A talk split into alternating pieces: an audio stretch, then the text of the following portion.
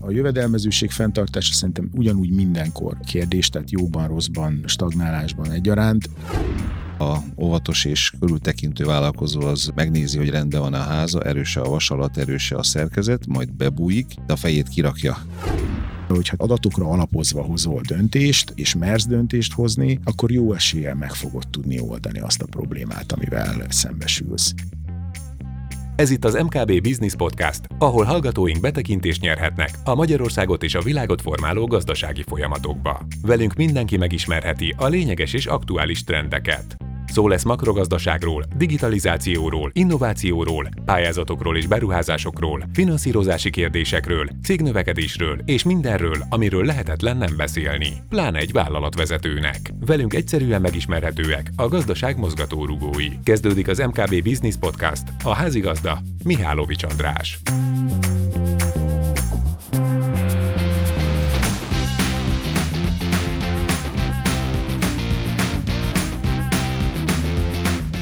Köszöntöm kedves nézőinket és hallgatóinkat, ez a Business Live, az MKB Bank podcastje. Egy gazdasági podcastről van szó a nevéből, talán már kitalálhatták, ami olyan témákat, trendeket vesz górcső alá, amelyek befolyásolják a világgazdaságot, a magyar gazdaságot és a magyar gazdaságban tevékenykedő vállalkozások mindennapjait. Nem titkolt célunk az, hogy az itt elhangzottakkal egy kicsit segítsünk önöknek kiigazodni a rendkívül bonyolult és összetett gazdasági kérdésekben, és azt is szeretnénk, ha már működő vagy éppen kezdeti fázisban lévő vállalkozások a gazdasági környezetet megismerve könnyebben érjenek el sikereket. A podcast az elérhető az összes ismert podcast platformon, például a YouTube-on és az MKB Bank honlapján, social média csatornáin is.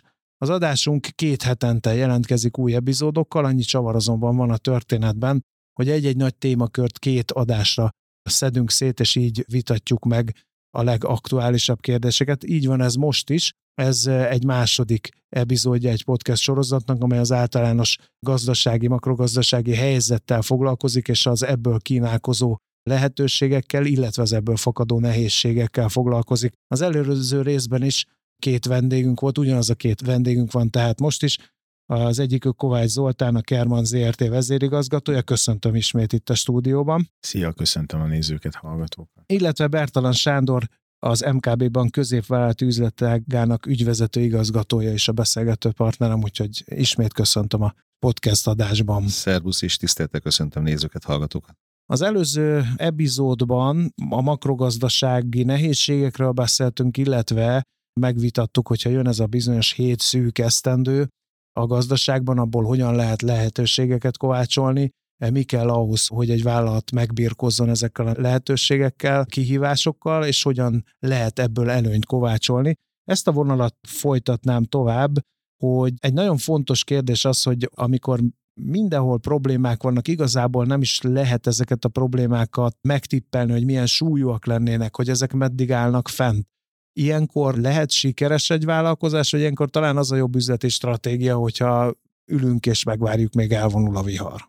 Azt gondolom, hogy az egy helyben ülés, hogyha ez tétlenséggel párosul, akkor az soha nem jó se felfele, se stagnálásba, se lefele. Ahol a legnagyobb árat fizeted a tétlenségnek, az bizonyosan a lefele időszak, amibe kerülünk, vagy kerültünk.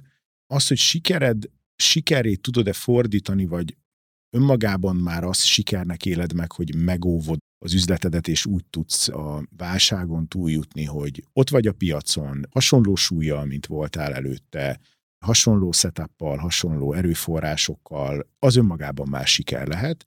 És azt gondolom, hogy aki ennél többet el tud érni ebben a válságidőszakban, azok a szerencsésebb kivételek lehetnek. Az persze függ szektortól, függ a, a cégnek a válságba való bemenetkori pénzügyi, likviditási, gazdasági helyzetétől, az ott dolgozók cselekvőképességétől, proaktivitásától, felkészültségétől függ, de én azt gondolom már az önmagában eredmény, hogyha ha ezt úgy élet túl, hogy életben vagy egészségesen a végén. Az, hogy ott ebben az időszakban tudsz-e jól vásárolni, bővülni, akvirálni, a beruházásaid megtérülnek-e, ez már mind-mind-mind habatortán. Én azt gondolom, hogy aki olyan helyzetben van, hogy csinál egy leltárt, és azt látja, hogy ú, az erősségeim azok ugyanolyan szilárdak, mint voltak előtte, sőt, annak nem kell várni, annak úsdj előre. Aki pedig nem ilyen leltár egyenleggel kerül ki, ő lehet, hogy inkább az óvatosabb pályát fussa, de tétlenség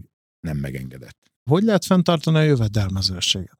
Az egy érdekes kérdés ilyen helyzetben.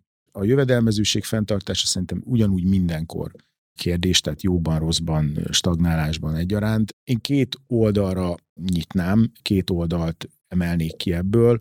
Az egyik, hogyha egy leltárt készít a, a vállalkozó, akkor ugye az egyik oldalán ott vannak a vevői, kapcsolatok, sok szerződésben, amik megújulók, havidíjasok, lehet inflációkövetést beépíteni, tehát hogy lehet az árbevételeket valahogy kötni ahhoz, hogyha elmozdulnak bizonyos makrogazdasági mutatók, akkor a költségek növekedése ne egyez egybe az eredmény a jövedelem vagy a jövedelmezőség terhére menjen.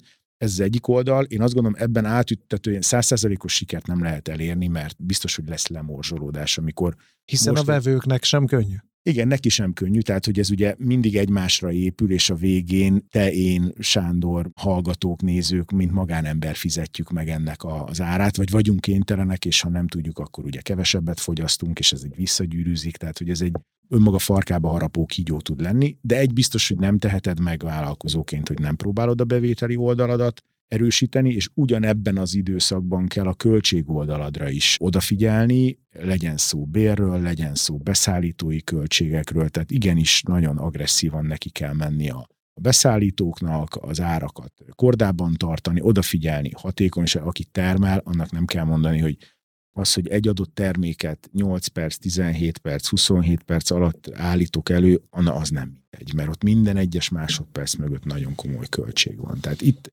ez az időszak nem tolerálja, amit beszéltünk már előbb, a tétlenséget, és a tétlenségbe beletartozik az is, hogy ha nem méred, nem tudod, akkor a, a hatékonyságot, ha elvész, akkor elvérzel, elfüstölsz. Kemény szavak ezek, de vajon vannak-e válságálló ágazatok? A bankok a hitelezésnél szoktak ilyeneket meghatározni. Azt szokták mondani, hogy ilyen az élelmiszergazdaság, mert ugye enni, ha válság van, ha nincs, azért csak kell. Az előző válság tanulsága az volt, hogy az informatika is egy ilyen válságálló ágazat, hiszen tudtak fejlődni akkor, amikor állt az, az egész gazdaság, de a pandémiának is az egyik nyertese volt az az informatikai iparág. Tehát lehet érdemes olyan kategóriákat, hogy van egy válságálló ágazatot, nagy valószínűséggel senkinek nem lesz komoly baja, vagy ezeknek a kategóriáknak nincs értelme, és bármit csinál az ember, azt tudja jól is csinálni, meg rosszul is. Hagy kezdjem egy által is említett képpel is, Zoltán abszolút egyetértve.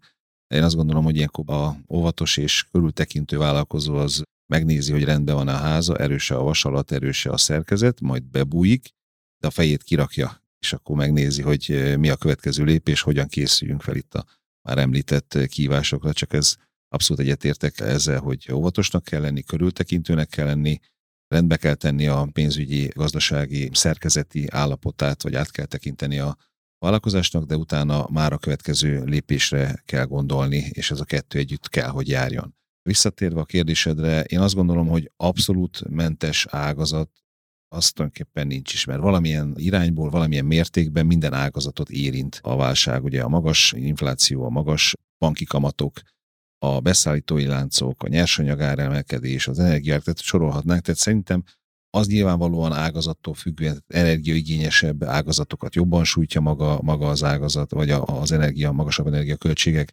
de úgy kiemelni, hogy van valami szuper ág, amit biztos, hogy nem érint, vagy gyakorlatilag mentesül a válság minden paraméterétől én nem mondanám, hanem én azt gondolom, hogy ágazattól függő, hogy milyen mértékben érintett az adott vállalat. A másik pedig az, hogy gyakorlatilag, ahogy említetted, a jó, idézőben egy jobban menő ágazatokban is vannak rosszabbul menedzselt és rosszabbul teljesítő ügyfelek, és egy kvázi válság által, vagy a körülmények által jobban sújtott ágazatban is vannak jól menedzselt és relatíve jól működő vállalkozások.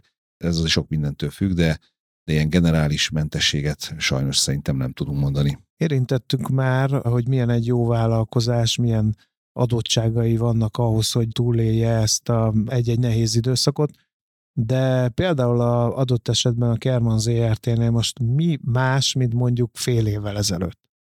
Van-e ilyen, hogy válságüzemmód? Van-e értelme ennek a kifejezésnek egyáltalán céges szinten? Amikor, nem tudom én, van egy ilyen nagy piros könyv, amit elővesznek az igazgatósági ülésen, és elkezdik, hogy na akkor leépítések, na akkor bércsökkentés, na akkor átállás egy kicsit a, a vészüzemmódra, vagy, vagy ezt úgyis a körülmények dobják. A lényeg az, hogy ezekkel a körülményekkel minél előbb tisztában legyen egy, egy-egy cég vezetése. Van, van ilyen könyvünk, de fekete és feketével fekete lapra van írva benne minden. A tetején egy cetli van, hogy ez soha ne nyisd ki nincs ilyen. A vállalkozói lét a sok jó mellett, amit ad, az megtanít arra, hogy lényegében minden nap egy új kihívással szembesülsz. Ha ezt elég ideig csinálod, akkor nagyjából elfogadod, hogy eljutsz abba a tudatállapotba, hogy már úgy igazából nem riadsz meg semmitől, vagy az a jó, ha eljutsz oda, hogy nem riadsz meg semmitől, ez egy újabb feladat, amit le kell hozni, meg kell oldani. És azt gondolom, hogy a, a befele és kifele való kommunikációban sem szerencsés, hogyha ha ez a válság üzemmódra való átállás szerepel. Persze, hogyha olyan helyzetbe kerülsz, csőd felszámolás, ami, ami visszafordíthatatlan, akkor azt óvatod, azt is szerintem transzparensen illik kezelni, de egyébként én azt gondolom nem kell a dolgozókat, a, a környezetet ijesztgetni feleslegesen, a válságban is, vagy a kihívásokban is, a mindennapi megoldandó feladatokban is az a titok old meg. Tehát menj neki, kezd el. Persze, ahogy elkezded, az meg fogja határozni azt, hogy hogyan jössz ki belőle. Tehát, hogyha varázsgömbre vagy orákulumra próbálsz hallgatni, akkor az vagy igen, vagy nem, akkor lehet lottózni, vagy egyéb szerencsejátékokat űzni, nem céget kell csinálni, de hogyha tényekre alapozol, tehát adatokra alapozva hozol döntést, és mersz döntést hozni, akkor jó eséllyel meg fogod tudni oldani azt a problémát, amivel szembesülsz. Nálunk a Kermannál, ami változott így a konkrét kérdésedre, kell válaszoljak, mi most egy elég aktív időszakot élünk szervezeti változás szempontjából. Tevékenységek, vagyonelemek válnak ki a cégből, jönnek létre a úgymond testvérei a, a Kerman ZRT-nek, amik nem az informatikai tevékenységünkkel foglalkoznak. Vagyunk egy olyan helyzetben, ahol ahol azt gondolom, hogy van lehetőségünk a dolgozóinkra fokozódó vagy rakódó inflációs nyomást enyhíteni, ezt hívhatjuk bérfejlesztésnek, vannak szervezeti változások, vezetünk be egy integrált vállalatirányítási rendszert, ezeknek minden két-három hétben van egy prezentációja, van egy olyan alkalom, amikor a dolgozóknak transzparensen, érthetően, tőmondatokban, de mindenre kiterjedően elmondjuk, hogy mi miért történik, minek milyen eredményét várjuk, miért várjuk azt el, hogy adott esetben a 1, 2, 5, 10 dolgozó hozzon áldozatot az átmeneti időszakban, mert az egy, egy új rendszer bevezetése az bizonyos szinteken többletmunkát követel meg. De annak van egy eredménye. Tehát az, hogy elköteleződjön, ahhoz el kell mondjam neked. Ez biztos, hogy új korábban azért inkább negyed évente voltak ilyen dolgozói tájékoztatók, vagy állománygyűlések lehet ezt ezzel a szóval is használni ez utóbbi időben gyakrabb, mert több közölni valunk van, de nem, ez igazából nem a válságnak, vagy a, a kihívásoknak a következménye. Én emlékszem arra, amikor így valahol így tavasz környékén látszott, hogy ez az időszak ez eljön, és itt kopogtat a kapun, akkor összehívtuk ugyanúgy az állományt, és elmondtuk, hogy szerintünk ez fog történni. Ez az egyén szintjén, mint apa, anya, család költségvetés, családi költségvetéssel gazdálkodó mit kell szerintünk tegyen, hogyan kell felkészüljön rá, és mi, mint cég, mi az, amit meg fogunk tenni annak érdekében, hogy ennek a hatásait, amit még nem ismerünk, a lehető leginkább próbáljuk kivédeni. Aztán majd tíz év, öt év, hat év, három év múlva megítélődik a, a döntésünk, hogy meg tudtunk-e tenni mindent, ez majd utólag derül ki, de a minden nap, ezt már egyszer itt mondtam, tegyél meg mindent, amit meg tudsz tenni. Hát hallhattuk, hogy azért ezek nem könnyű idők, de a banki finanszírozásban sem könnyű időszaka mostani, hiszen ugye emelkednek a kamatok, és ugye az előző epizódban beszéltünk arról, hogy kevés vállalkozás tud kitermelni 20 százalékos kamatot. De ugye akkor megnyugtattál bennünket, hogy azért a hitelezés nem fog befagyni, ez senkinek sem érdekes, se a bankoknak, se az államnak, se a vállalkozásoknak adnál-e egy prognózist a nézőinknek, hogy a rövid, illetve középtávon ez hogy fog alakulni ez a banki hitelezés Magyarországon? Én azt gondolom, hogy már beszéltünk korábban, hogy a tudatos vállalkozói magatartás azért elhozza azt, hogy átgondolja mindenki, minden vállalkozása az aktuális pozícióját, finanszírozási igényét, és ugye ennek függvényében hozza meg a döntést. Ez azt jelenti, hogy azért alapesetben a beruházási hiteleknek a visszaszorulására, vagy visszaszorulását prognosztizáljuk, pont a az ilyen típusú válságban tudatos magatartásnak az eredményeként. A forgóeszköz hiteleknek a, a növekedése ilyen szempontból, hogy a beruházási hitelek irányából a forgóeszköz likviditási igényeknek a finanszírozása, az azt gondoljuk, hogy az arány ebbe az irányba fog eltolódni. A klasszikus piaci, már említett magas kamatozású saját piacról finanszírozott banki hiteleknek a, az aránya az azt gondolom mindenképp csökkenni fog. Itt azért még egy rövid, tehát a rövid távú finanszírozásból, likviditás menedzselésbe, a forgászköz hiteleknél azért egyszerűen majdnem azt mondom, hogy mindegy, hogy milyen kamatszinten, de van az a, a likviditás, hogyha fizetni kell, ha kell a pénz, akkor kell forgászközhitel még, ha más nincs, akkor egy magasabb kamatszinten is, tehát mindenképpen szükséges a likviditás biztosításához a forgóeszköz igény. Ugyanakkor azt gondoljuk, hogy továbbra is erős lesz itt a, főleg a KKV ügyfélkörben a támogatott konstrukcióknak a, a népszerűsége. Ugye már bejelentésre is került jövő elejétől újból lesz a Széchenyi kártyás konstrukció, ugye az Európai Unió jövő év végéig kiterjesztette a válság támogatási keretét, ami azt jelenti, hogy a mostani Széchenyi Maxhoz képest egy magasabb összegű finanszírozást fog lehetővé tenni a támogatás tartalom. Tehát ez annyiból jó hír, hogy adott esetben magasabb összegű, támogatott, kedvező kamatozású hitelek is bele fognak férni a vállalkozásoknak a mindennapi forrás igényébe, finanszírozásába, és igazából ugye ezt még megtámogatja a közép, felső közép nagyvállalatok irányába az Exim Banknak a konstrukciói, akik ugye export-import relációval bíró vállalkozások. Ebbe az irányba is nagyobb vállalkozások tudnak gondolkodni, kockázatok csökkentésére, ugye az MFB is előjött a közép nagyvállalati garancia, támogatott garancia programmal. Tehát azt gondoljuk, hogy lesz egy vissza, egy ilyen tudatos visszafogás, lesz egy átstruktúrálódás, ugyanakkor megéltünk már adott 30%-os kamatszintet is nagyon régen, akkor is volt finanszírozás, nyilván ez egy más típusú, más típusú gondolatokat hoz elő. Akkor vegyük egy kicsit górcsol a 2023-as évet. Ha tervezni kellene az uraknak, akkor milyen évet terveznének most? Hát egy jó munkás évet, az, az biztos, tehát hogy jó sok munkával fogunk szembesülni.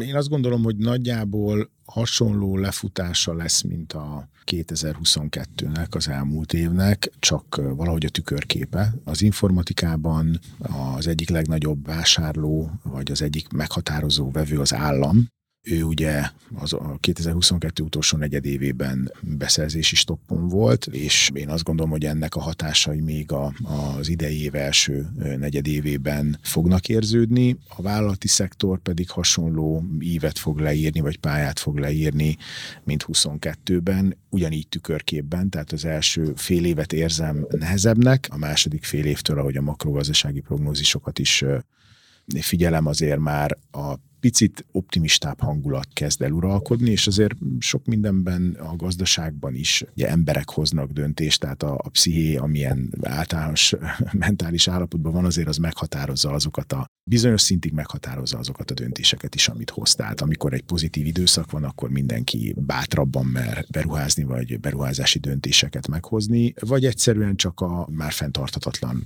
ha informatikai oldalról nézem, az az infrastruktúra, amin ül, és kénytelen a beruházási döntést meghozni és megrendelni a szolgáltatást, vagy árut, vagy megoldást. Tehát én azt gondolom, hogy nagyjából 22-höz hasonló lesz a 23, csak olyan, mintha ha tükröznénk a, az évet. Bank az tud-e akar-e ilyenkor hasznos tanácsokat adni az ügyfeleinek, hogy milyen stratégiával készüljenek erre az évre? Vagy ezt ők tudják, és ahhoz próbálnak akkor valamiféle támogatást, segítséget, hitelt, megoldást adni? Szerintem sajnos egyikünk kezébe sincs a nagy varázsgömb. Nyilvánvalóan feltételezések vannak nekünk is makrogazdasági elemzésekről, kamatpályákról, árfolyamokról. Abszolút Zoltán egyetértve, hiszen egyébként a, amit egy vállalkozás lát, még megél, gyakorlatilag az csapódik le, ugye vállalkozásokon keresztül koncentráltam mondjuk egy kereskedelmi bankba is. Tehát igazából ugyanazokat a hatásokat fogjuk megélni itt a partneri oldalról a bankon keresztül is. Természetesen, ahogy korábban már említettem, az a feladatunk, hogy, hogy megtaláljuk a megfelelő konstrukciókat, és már említettem, hogy, hogy azért nem fog megállni az élet, lesz finanszírozás, lesznek támogatott konstrukciók, nyilvánvalóan egy, egy tudatosabb, átgondoltabb finanszírozási, beruházási tura fog kialakulni, de én is azt mondom, hogy a jelenlegi tudásunk szerint, tudásunk, varázsgömbünk, nem tudom, hogy fogalmazok szerint, mi is úgy látjuk, hogy, hogy az a várakozás, hogy, hogy azért az első fél év az biztos, hogy még nehéz lesz, most az év végével, jövő elején csúcsosodni fog még a, valószínűleg az infláció, és utána gyakorlatilag a második fél évtől már mi is azt látjuk, minden irányú mutatók meg várakozások alapján elindul egy, egy pozitív irányú trend, trendfordulat és egy, egy csökkenés, tehát hogy évvégére már mi is azért jelenlegi tudásunk alapján azt várjuk, hogy egy makrogazdasági szempontokból egy kedvezőbb év végét fogunk zárni. Hát mi más mondhatnánk így az epizód végén, mint az, hogy legyen így. Ezt kívánjuk a gazdasági élet szereplőinek. És hát ugye hallhattuk, hogy bár nehéz időszak van, ilyenkor nem árt megerősíteni ezt a bizonyos házat és behúzódni, de azért kint tartani a fejünket, hogy tudjunk élni a kínálkozó lehetőségekkel, és akkor talán ezen is szerencsésen túlevickélünk ezen a nehéz időszakon. Köszönöm szépen vendégeimnek, Kovács Zoltánnak, a Kerman ZRT vezérigazgatójának, illetve Bertalan Sándor úrnak, az MKB-ban középvállalati üzletág ügyvezető igazgatójának, hogy elfogadták a meghívásunkat, jót beszélgettünk. Hamarosan innen folytatjuk a podcast következő epizódjában. Arra kérem önöket, hogy a podcastet, amely elérhető az összes podcast felületen, valamint az MKB Bank honlapján, a YouTube-on, az MKB Bank social media csatornáint, azt valahogy kövessék be valamelyik felületen, mert érdemes lesz velünk tartani a következő epizódban is. Mihálovics András hallották a műsorvezetőt viszontlátásra. Érdemes ellátogatni weboldalunkra és az MKB Bank social média felületeire is. Ehhez tartozó linkek a leírásban megtalálhatóak. A következő adások során szakértőink további izgalmas témákat boncolgatnak majd.